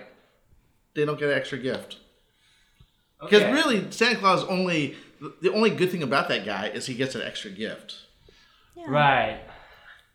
So. But, but you might, I mean, you know, the only, I mean, I don't know if it's a disadvantage or an advantage, but it is, it is a cultural phenomena because every, you know, like so many people be, not believe in it, but it yeah. go, it goes on. So I don't want my kid coming home like, what the hell is this? This you know, yeah. like not like he's kind of left out in the. If you don't tell him about it, he's gonna be like, what the hell's going on? Who's the Santa Claus guy? Mm-hmm. And I don't want him to be mocked. You know, like he goes to school and everyone's like, you don't know who Santa Claus is? Like, you know. Well, I'll tell us because you don't know about the the Chinese zodiac. You stupid. You know. uh, I'm conflicted about it, yeah. Because I, I, I want to be really honest with my kids. Like, yeah. completely truthful. Well, you can be. I mean, there's no right or wrong. I mean, if you if you choose and your wife says it's, you know, like are on same agreement, yeah. that yeah, you don't want to teach them about Santa Claus. Yeah. I mean, you could tell them, like, oh, yeah, it's it's a, a fictional character, uh-huh. you know. Uh, but you also want... want your kid to be the asshole who tells all the other kids, like, oh, it's not for reals. Right. And yeah. then I was like, what? Yeah. And you also don't want to, like, um, endow your child with, like, a false sense of superiority because yeah, they're exactly. the only one who knows. Okay. Hmm. Which, yeah. Yeah. So basically this could be branched out into a bigger sort of idea. And the bigger idea is where is, where does this illusion come from? It comes from a place of love, right? Mm-hmm. Right. You want to give this child this kind of healthy illusion. And it, it just because from the show we did and, uh, you know, thinking about this and also even with dating, we kind of put on a little bit of a show of who we are, right? And it's just like what, what this, this idea, I, I'm kind of obsessed with this maybe objective or ideal truth, right? Um, and I don't know, like, do you guys, there, I don't know. Yeah. I don't think there is a right or wrong answer. Like, yeah. yeah. It's, it's however you want to raise your kid. Yeah. But like, like, let's say, so it's case by case, right? Um, if you are, if you're doing like some sort of, okay, so Laura and I were, we do screenwriting, right? And, and, and basically we're writing these fictional stories, right? Mm. But they're imbued with reality. Yeah, of course. Right? That's where you draw your... Where we your, draw it from. Right. Um, but in a way, we are essentially writing lies. I mean, they're not, you know, they're true. They're, they're def- def- basically, they're aspects of truth. And we, from these ideas, we try to get at the truth, right? That you're inspired by. Right. Inspired that, that's, by. That's the, that's the tag word they use in movies. But yeah. It's not a documentary, but it's inspired by. So they don't have to, like, their facts don't have to be absolute. Right, right. So, uh, and it, it kind of also gives like a certain responsibility because from fiction it affects reality, and reality affects like right. Yeah. So, um, so that's something I wonder about is like how. I guess the idea is not. I guess the, what I shouldn't be obsessed about is trying to be truthful all the time, but more about how do I want to shape my truth, my this reality, right? I mean, what, you, Lord, well, who, you, yeah. Well, who are you shaping it for? Are you talking for your audience or are you talking I don't know, yeah. One thing I worry about is like, dude, come on. There's like neo-Nazis going around now. Mm-hmm. Like, some shit has to change, right? Mm-hmm. And I don't want my kids or my friends' kids growing up in a world where the K K K can walk around without the fucking hood. Right. That's ridiculous. You know? So, because they're my kids are going to be at least half Asian. You know, um, so yeah, it's it's just, and they, for for them that's their truth. They and they believe it so strongly. You know, um, I don't know. Sorry, that's yeah. kind of like a tangent, but like uh, yeah. yeah. So is what is what you're kind of getting at is like how if that's the truth that they if that's their truth and we have our truth, which we consider to be the more truthful truth sure. then like what's the difference is that what is that what you're I guess so kind of or or I guess the problem that artists that we artists have to do or even yeah when you did writing is mm-hmm. like how um how much of an illusion, like, what's the purpose of illusion, I guess? Well, mm-hmm. what's the purpose of your writing? If it's to to entertain, sure, then yeah, just you can create the illusion that you need to entertain. Right. You know, that's why it's called fiction. Yeah. Yeah. Uh, yeah, I guess because I was kind of, because with that show that we were doing, yeah, um, there's some blurring going on, right? Yeah. Yeah. And I wonder about that. If it's coming from a place of love, I guess it's okay. The, you know, lying, Santa Claus exists, yeah. whatever, you know. Yeah, as long as you know that there's not going to be any bad consequences. Right, right. Um, but yeah, do you guys, let, shifting gears because we touched on it briefly. Uh, what do you guys think of the like the, the, you know, this might be released a couple of months, you know, this might be released a couple of weeks later, but I think even then it's still going to be very prominent, mm-hmm. like the Charlottesville thing. Oh, and, right, right, right. And and so like Bill, you've seen. You you you were at the start, so civil rights movement. Um, so you were born during the civil rights movement. Yeah, but I mean, I'm a kid, so I don't know what's going on. You don't know what's yeah, going yeah, on. Yeah, so you kind of benefited from the. Oh yeah, sure. Like, uh, do, have you seen what? How has race relations been for you?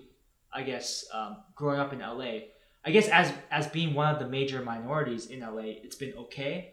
Yeah, I mean, I don't know. Like, I'm not sure if you're asking me. Have you experienced racism? Oh yeah, of yeah. course. But I my my experience of racism is so minor compared to other people, and I and that's relative though, right? I mean, there's microaggressions and stuff like that. I mean, yeah, but yeah. it's how I perceive it though. Okay. If you if you do these microaggressions and I don't see it, then I don't feel it's racist, right? So I can only it's only my my perception of the world around me is that I I have not there has not been a lot of racism. Racist overtones toward me. Okay. You know, gotcha. I, there might be, but I, I never saw it. Mm. Now I'm not, and because of that, I'm not saying it doesn't exist because I know it exists because I can read about it and yeah. I see it happen to other people. Yeah. I'm just saying my personal experience is that that racism has not been that it hasn't. It's shaped my life a little, but it's not like something that has. That I'm like, whoa, this is crazy. You know, I don't, I don't really have issues with it. I mean, I have issues with racism. I just yeah. don't have issues with racism against me. And, it, and again, you said it hasn't really affected your dating life either, as far as like. As far as I know, I mean, I don't like if a girl says no, I don't say like, oh, did you say racist? Yeah, yeah. I mean, I don't assume that. So. Oh, interesting. And because of that view, that that yeah, yeah. perspective, right? Race doesn't doesn't dominate your, your worldview. Like, oh, it's part of your worldview intrinsically. Yeah, yeah, because I, I, I'm intelligent enough to know it exists and I can read about it, like yeah. I said. But as it as your question to me, how, how has it affected me? Sure, it sure. hasn't affected me directly. Okay. I mean, it happens around me. Yeah. But, like, I don't, like, I won't, you know, like, it, like I, I can only remember one time, one specific time where someone said ching chong. You know, China. Yeah, same maybe, same with me. Maybe one yeah, time, yeah. twice, so, maybe. Yeah. Right. So to me, it's like, yeah, it's an anomaly. It has never affected me. I know it happens, sure. but but it, it doesn't happen to me. Like it only happened like a couple times. Okay, Laura, you have anything to add about? I mean, as as um. Yeah, has anyone done ching chong to you? I mean, because no, okay, no, real no. talk. I, I was trying. To, I was talking to this one girl, um, and uh, she told me that because of the last election, two thousand six election. As a white woman, she felt marginalized for like the first time in her life. Oh, right, right. Really? For the first time in yeah. her life? So she, I mean, yeah, she she's an attractive white female, I guess. I don't know if that makes a difference, but like she felt fairly normal or privileged. And then she said for the first time, she actually saw that, oh, being a woman actually is, is a, puts her in a margin as well. I was like, I thought, oh, that's interesting. I mean, what's your experience been in this? Um, I mean, it, it's definitely kind of, um, it feels like, at least in the past eight years during Obama's terms, we've been progressing steadily towards a less racist, less sexist country. And this kind of, it's like a complete, it's like everything that happened in the last eight years is at least kind of um, has been set aside, and now everyone gets to be overtly racist and sexist. Yeah. And because uh, the person in charge is, if not actively condoning racism and sexism, is kind of covertly approving of it. Uh, um, so I maybe what she's responding to is more overt sexism. Sure. But I think that, I mean, I've, I've, I've always, I mean, I definitely haven't experienced sexism. Have you been objectified as a, or as a woman? Oh, sure. Yeah. And okay. like, um, cause you yeah. asked me, hey, James, how do you feel to be objectified? I was like, wow, I don't think as a man I've ever been asked that really. I mean, I have been objectified by some, you know, cause they wanted, yeah. they wanted to get at it, you know, with me. And like, I'm down, you know, like, yeah. I mean, if yeah. it's like mutual objectifications and, and, yeah, and yeah. you're, you're getting, as, as you said, what, what, what was your euphemism for sex earlier? Co- like, uh, uh, gone all the way. Going Is that what way. You're saying? Like a eleven year old girl. Yeah. Um, what? Wait, I, what? I, I, um, uh, yeah. Uh, as you were saying. Um, yeah, I mean, like. Mutual objectification is all good. Yeah. Yeah. Yeah. I mean, sometimes, you know, it's not that simple. Sometimes it's like just kind of, um, I mean, obviously, like being catcalled, um, feeling unsafe while walking home in the dark, or feeling unsafe while being alone. I have pepper spray. Yeah. Um, but, but, you know, it's mostly like being, um, kind of passed over, like my opinion being passed over in work situations and oh, classroom shit, situations. Yeah. Um, yeah. yeah. Like, like that. I noticed that. Yeah. yeah. We um, were in class together, yeah. and sometimes, sorry, I'm doing it right no, now. No, yeah. Yeah. It's like guys would talk over her because because yeah. she's kind of a soft spoken, uh, like female. Yeah. And we've had male professors. I noticed that. I was like, and mm-hmm. when, when I didn't, I never, I kind of felt it, but then when mm-hmm. you guys talked about it after, I was like, oh shit, you guys are right. Yeah. And that as a male, strictly just would go in gender mm-hmm. right now, because there's intersections yeah, right yeah, now. Yeah, yeah. I, I'd like to see a study on that, because mm-hmm. sometimes I wonder, I wonder if it's not a gender issue, but a volume issue, because because I get the same, I get the same effect. Yeah. And I'm like, I'm right here talking. Why are you guys just yeah, yeah, yeah. Me? So th- that's the only reason why I bring it up. Like, I yeah, no, I, I, yeah, I'm definitely like a have a softer voice right. and a, a, like a, a am an introvert and and whatever. Uh, Did you say pixie voice? No, sorry. Oh god. Um, oh god. When I said that, I I only said that because it anyway. Um, I think that anyway, it's fine. Um, sorry. Um. Yeah, yeah, things like that, and um, like being kind of um, being assumed. It, um, I don't know, just like it's like that episode of Master of None, right? Where okay. where um, what's her name? It like the in, a guy is being introduced into the conversation. He doesn't shake her hand. Oh yeah, yeah. Remember, you know, yeah. things like that. First season or second season? First season. First season, yeah. It's yeah. like it's, I think it's one of the. It's in the first half of the okay. season. Um, yeah, yeah. Yeah, and yeah, things like that. I think that most women experience. Mm, interesting. Um, and of course, part of it is a. I mean, it's all. You know, a combination of socialization and kind of we are taught to be polite when that kind of thing happens and to let a male professor speak over you when he does, et cetera, et cetera. But uh, I think that in general, you know, that's the case for women. Mm-hmm. And that and that was the case for me until Trump was elected, or forty-five. I don't like saying his name. Yeah. Um, yeah, yeah, yeah, yeah. I don't, yeah, yeah. Yeah. And now it's, you know, it's um, our kind of rights being threatened and uh, in a way that we didn't feel that they were before.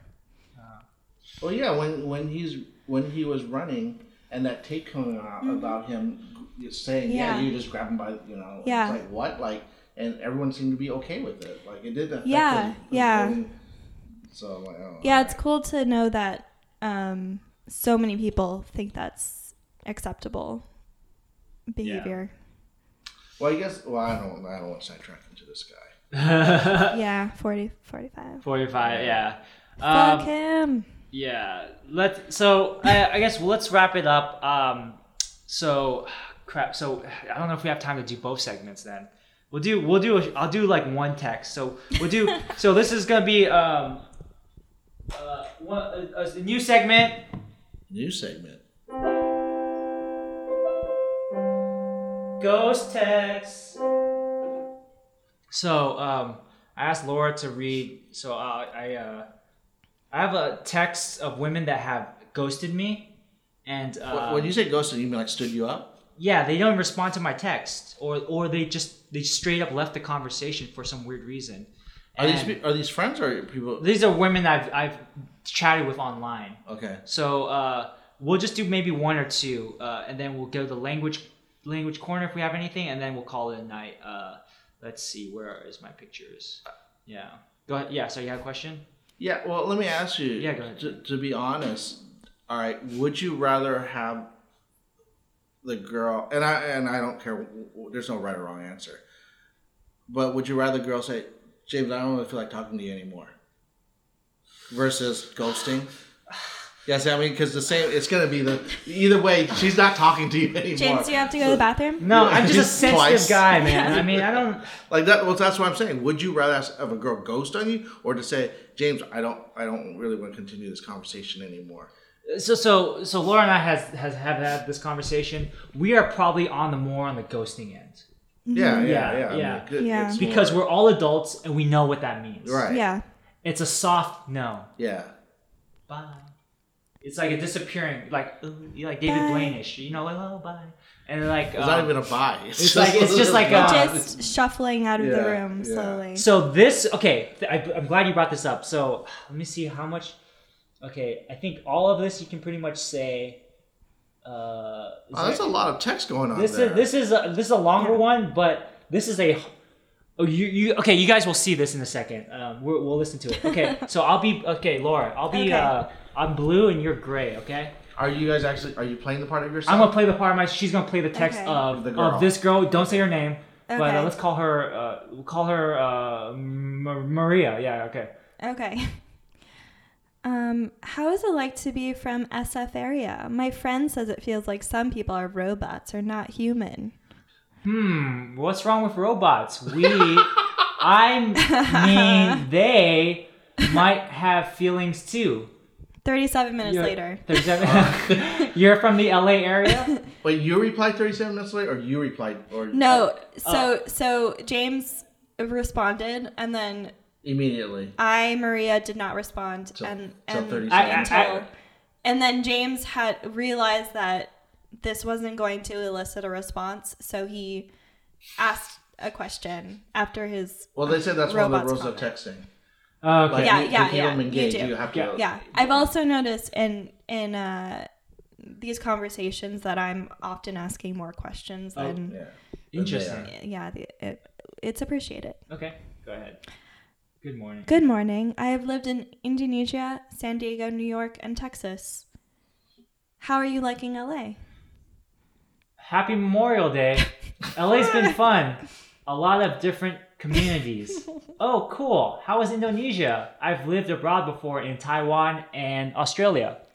Indo is great. Not completely civilized yet. LOL. Oh. Uh, is this got- person Asian? Yes, she is. Okay. Gotta appreciate the humility of island folk. I love them. I am one of them. Happy Memorial Day, smiley face. For sure. I'm one, I'm of the island tribe myself. Taiwan, happy face. What part of the L A area do you stay at? Bur- yeah, yeah, Burbank. Yeah. And you?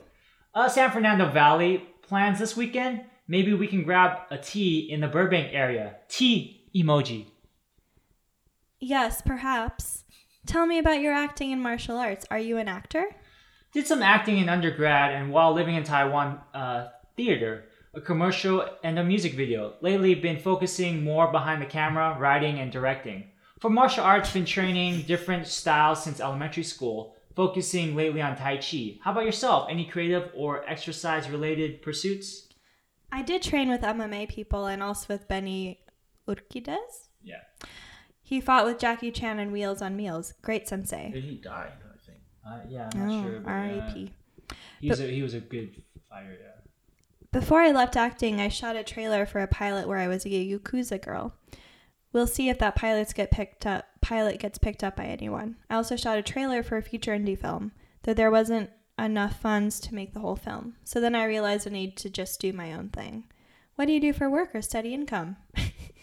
That's actually a pertinent question for you people of the uh, acting business. Oh my yeah. God, she didn't ghost you. She was straight up. I want to be honest, James. I feel that our energies don't match. Oh, that's wow. Thanks again for your time and chat on Coffee Meets Bagel. Best of everything to you, Maria. Which is not her real name. Um, okay. Yeah, so she what did I, what did I do wrong? You didn't do anything wrong. Like, there's not she a right was just or wrong. Straight up. Yeah, she didn't feel whatever she was looking for. You didn't offer. Yeah. It's not personal. The conversation was a bit stiff. I think little... you were both, you know, trying a little yeah, too yeah, hard. Yeah. I could feel it. This is hers. Yeah, not bad. Yeah, yeah. I would, so so okay. And it could and it could be. And I'm just hypoth- it's hypothetical, and it really doesn't matter. But she might be saying, hey, James is kind of on the same level as me. We're like on the same level. Sure, sure. I kind of want something different, or, you know, like I don't want another actor wannabe like me. I want someone, you mm-hmm. know, I, I, you know, like you can't get along with everybody, or you can't be liked by everybody. Yeah. Right. Uh, otherwise, you're it's going to be a long life for you. Mm-hmm. Okay, so this this person I text, hi, blank. This is James. We met we met at the Manchi concert. Did you have fun, even though you hate the music? She she didn't like the music. Uh, why was she there at the concert? Whose concert? Don't don't say the name. Uh, the, the, the concert is uh, Manchi. Manchi. So I met this girl, and uh, I was like, "Oh, she's attractive, right?" And then she told me she didn't like the the music. I was like, "Oh, that's kind of weird." And then we started chatting, and then I mentioned D V D A S A or something, and how I got into it. And uh, she's like, oh, okay. It seems like when you mention D V D A S A, it's kind of like, it depends on who you're talking to. Mm-hmm. Yeah, it, it, like most people, be, a lot of people don't want to be involved with people who, a lot of people don't want to be involved with fans of the show. Yeah, yeah. Uh, let's see, where was it? But anyways, for for that, that text, yeah, I mean, maybe she just wasn't feeling it. And it was like... Yeah. Whatever. And then for for the one I just showed you, where I mentioned, you know, oh, I was a fan of D V D, you know, whatever. Maybe she thought I was like one of those creepy types, because I guess, she, yeah. So mm-hmm. that's that's the way it is. So yeah. There's yeah. a lot of weird fans of that show. Yeah. So. Yeah. Yeah. There you go. All right, let's go. Let's no, move. No. What's up? No, I didn't feel like we were done talking about the your text conversation. Oh, you want to keep going with that? All right, yeah. Yeah. I mean, no, uh, I mean, like what? So okay, what was here's it about so you? so the original one, the original okay, mm-hmm. the, the long the long one that we read. Yes. Um, with Maria. With, with, yeah, with Maria. I mean, I don't even want to use that name because it's kind of like F, F, you know, yeah, maybe okay, fine, we'll just say Maria, but she's Maria, and she, but she's not of that ethnic group. But anyways. Italian American. I was, okay, what I've learned from online dating mm-hmm. and texting these women is that I can't, okay, today, I spent like maybe real talk, like earlier today, I'm kind of, I'm not that, I'm not that uh, happy about it. I spent probably an hour today texting different women on, mm-hmm. on, on different mm-hmm. apps. Why, why are you not happy about it? it? It's just that I felt like I was wasting time, or like, I felt like, man, I'm texting them, it's like, I'm feeling like I'm a little bit like needy. Like, why am I spending? Well, it's not the same girl though. They're different women. Yeah. yeah. So I mean, you know, you go to the batting cage, you take about a hundred swings, and yeah. then hopefully yeah. you hit it like three times. It's a numbers game. Yeah. Okay. It's just yeah, yeah. I mean, it, um, yeah. I, I okay, I get it. It's coming from a place of it has to come from a place of I I'm worthy, and I am putting effort because yeah. I want to put effort. Right. Versus something that I, I, I, I put on myself is that I'm not worthy, that's why I'm doing this. Which is, is a wrong yeah. way to right, frame right, it. Right. Right. And that's something I need to get over. Yeah. And it's some it's it's hard for me because I come from a place of be soup be humble to the point of self-deprecation. You you know what I mean? Yeah. yeah, yeah. That's like kind of like my Asian household. The the Asian household I grew up in. So Uh, it's like, you know, my dad would never compliment me. Mm-hmm. Yeah, I've never, I I bar- the only compliments I received was probably from my mom later in life when I, I wrote something and she kind of liked it, which is probably why I'm more into writing now. So that's why when I approach a situation, I always kind of think of like, am I, I'm not worthy kind of mm-hmm. place, which is a terrible place. It makes me sad.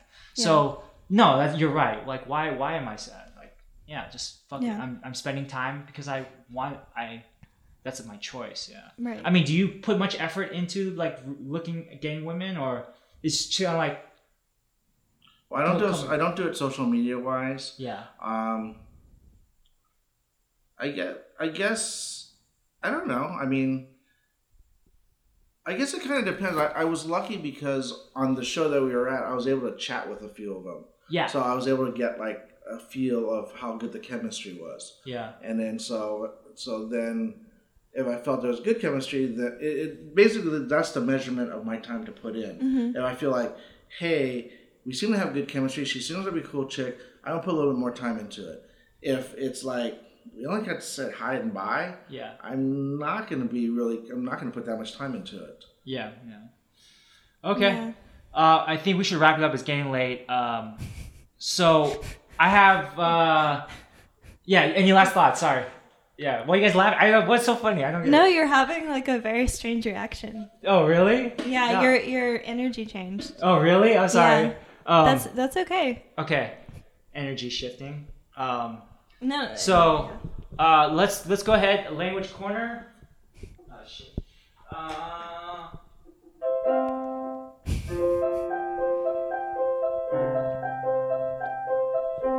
Language corner. Yay! So, we we usually end the segment with like a phrase from you know one of our respective cultures or languages that we right. know.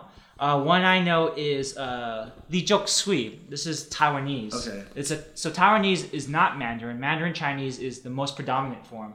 Um, in, in Mandarin, it would be uh, uh, you would like Ni hen mei or Ni hen piao liang. It would be like a um, similar phrase like you are beautiful, you're pretty. Li uh, in Taiwanese it'd be like Li Li is ni or you.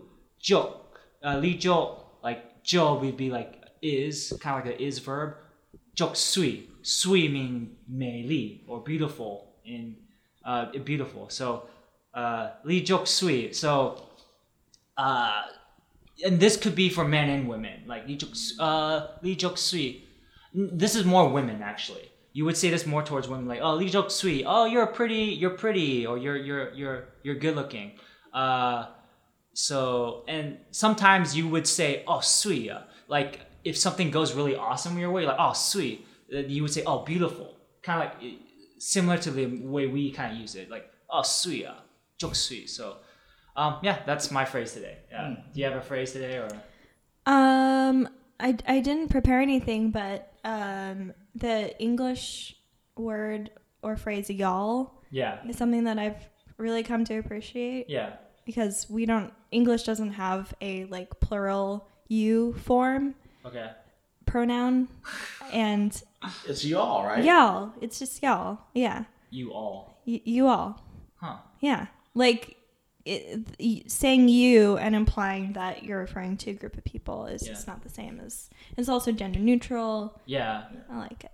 Or like, you, they or that's singular or neutral, like gender neutral. Yeah, right? yeah, yeah. So they would be singular neutral, mm-hmm. but you. Yeah, I use y'all a lot. Yeah, yeah, it's great. It's good because it and it feels good to say. Like, hey, y'all wanna? Hey, y'all. Yeah, y'all wanna do a podcast? Like, yeah. yeah. I mean, you. I wouldn't say, hey, everyone. Yeah. yeah. Do a podcast? Like, yeah. It's just you. Yeah. Okay. Good point. Do you have, do you have any phrase you want to share or? Um, I have a word. Yeah. yeah. It's in Cantonese. It's called pak tao. Okay. Pak tao. Yeah. It just means dating. Yeah. But I like the word because when I've used it, yeah. people like who are native. Cantonese speakers, yeah. they either don't know what I'm saying or they say, mm-hmm. hey, how do you know that word? It's basically slang for dating. Oh. It's not just, a, it's slang. Oh. So when you say it, they're like, well, especially for me because they know I'm not native. Yeah. They're like, how did you, how do you know that mm. word? So that's the only reason I bring it. I'm like, oh, it's kind of a cool word. I don't, but I don't know if they still use it. This is like from, you know, like ten years ago. So I don't know if that slang word is still. You know, they still use it or they're like, why are you using yeah. that word? What, what's that? Can you say it one more time? So it's like, Pop, sorry, God. Pak Taw. Pak Taw? Yeah, like P A K, Pak Taw, T A W. Okay, Pak Taw. Okay. But but it's just dating. Like, you have to use it in a sentence. Like, right. Like, it, you just don't say Pak Taw, Pak Taw. It's like, like, I'm dating her. Yeah, or it's more like, are you dating? Like, you oh, know, you say, I met this yeah. girl, and you say, uh, dating how my Pak Taw. Mm. So it's like, are you guys dating? Oh, okay. Yeah. Mm-hmm. Got it. Yeah, yeah, Laura, you were going to say something? Or? Oh, yeah, I was just going to say it's kind of like outmoded, like bitchin' or something. Yeah, yeah, exactly. From the seventies. Yeah. Which my dad still says sometimes. Well, I like going That's back fun. to some of those yeah. and using the old words. That was bitchin'. Bringing it back. Bringing it mm-hmm. back. Things go in cycles, right? Yeah. Yeah, so. yeah. Uh, great. It's a longer form episode today. Uh, uh, thank you for sticking with us. Uh, hopefully you've come to the end where we give you some educational language phrases you can use in your life. Pak Taw, you know, Li Jok Sui, y'all.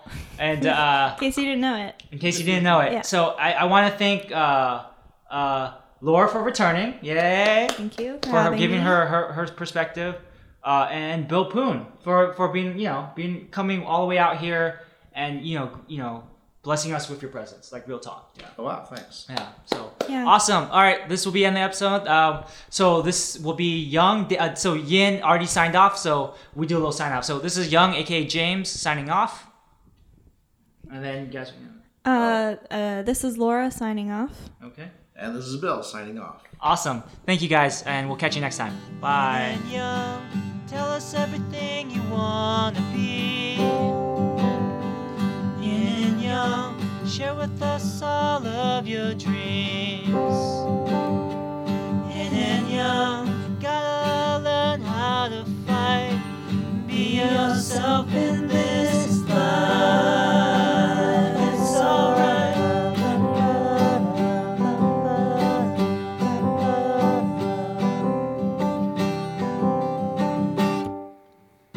Relationships getting you down. Yin and Yang, racism's making you drown. Yin and Yang, feeling shamed and alone. But right now you got a home. It's alright. It's alright.